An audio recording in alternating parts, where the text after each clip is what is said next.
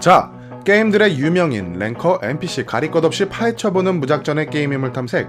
이번 소개할 영상은 2000년도 RPG 게임 중 하나인 리니지에 관한 영상입니다. 오래된 게임인 만큼 유명 인물이 한두 명이 아닌데요. 오늘 소개해드릴 인물은 넙적만두님입니다.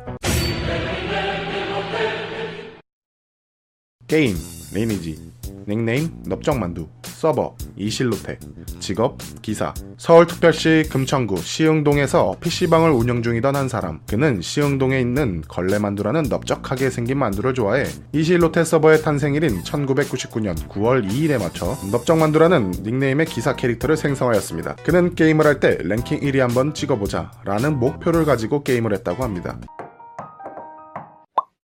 리니지 역사상 가장 유명했던 유저 군터 서버의 포세이드님 그의 그늘 아래 가려져 묵묵하게 사냥을 하던 넙적만두님은 2006년 3월 두 번째로 81레벨을 달성하고 전 서버의 지존으로 새롭게 등극했던 유저입니다. 그 시절엔 레벨업이 무척 힘든 시절이었던 것은 다들 아실 겁니다. 넙적만두님의 81레벨업과 함께 영원할 것 같았던 불멸의 영웅 포세이든님이 갑작스런 레벨업 포기 선언으로 많은 리니지 유저들이 안타까워했고 넙적만두님 또한 군터 서버의 유저들과 많은 리니지 팬을 생각했다면 그 자리에 더 계셨어야 한다는 안타깝다라는 말과 함께 넙적만두님의 그의 빈자리를 채웠었죠. 아크나이트로 변신할 수 있는 레벨 아니 데스나이트 변신 레벨이라도 달성했으면 하는 유저들도 많았죠. 그런데 81레벨이라니 사실 일반 유저들에게는 체감조차 어려웠던 레벨입니다. 그만큼 한 캐릭터를 여러 사람이 24시간 동안 키우지 않는 이상은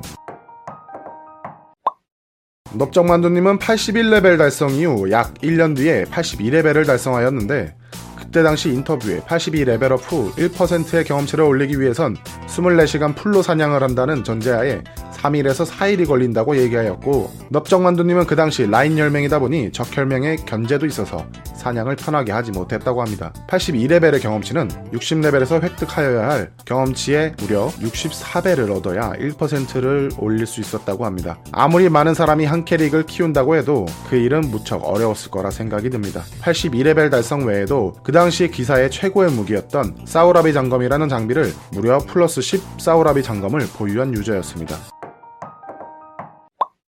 리니지에도 많은 보스몬스터가 존재하는데 그 시절엔 보스몬스터를 1대1을 하는 유저는 몇 명 존재하지 않았습니다. 넙적만두님은 머미만 빼고 다 잡아왔다라고 대답해 주었으며 1대1로 가장 힘들게 잡은 몬스터는 나이트발드였다고 전했습니다. 그리고 리니지 초반 다크엘프의 등장으로 인해 기사들의 힘이 매우 약해지던 시절이 있었는데 넙적만두님은 기사 전용 스킬이 그렇게 만족스럽진 못하지만 다크엘프와의 싸움 시 이용하면 충분히 이길 수 있다는 말과 함께 처음부터 다시 캐릭을 키운다고 해도 기사를 키울 거라고 전하였습니다. 그 당시엔 최고 레벨을 찍은 유저에게 운영자가 직접 축하 메시지를 전하기도 했습니다. 하지만 축하만 하는 유저들만 있는 것도 아니었습니다. 나이 먹고 할 일 없다. 라는 유저들의 비아냥도 심심치 않게 이어졌지만 할 일이 없어도 리니지 전 서버 1위는 아무나 못하죠. 라고 반박하던 유저들도 많았습니다. 그는 전 서버 랭킹이자 이실로테 서버의 자존심이었기 때문이죠.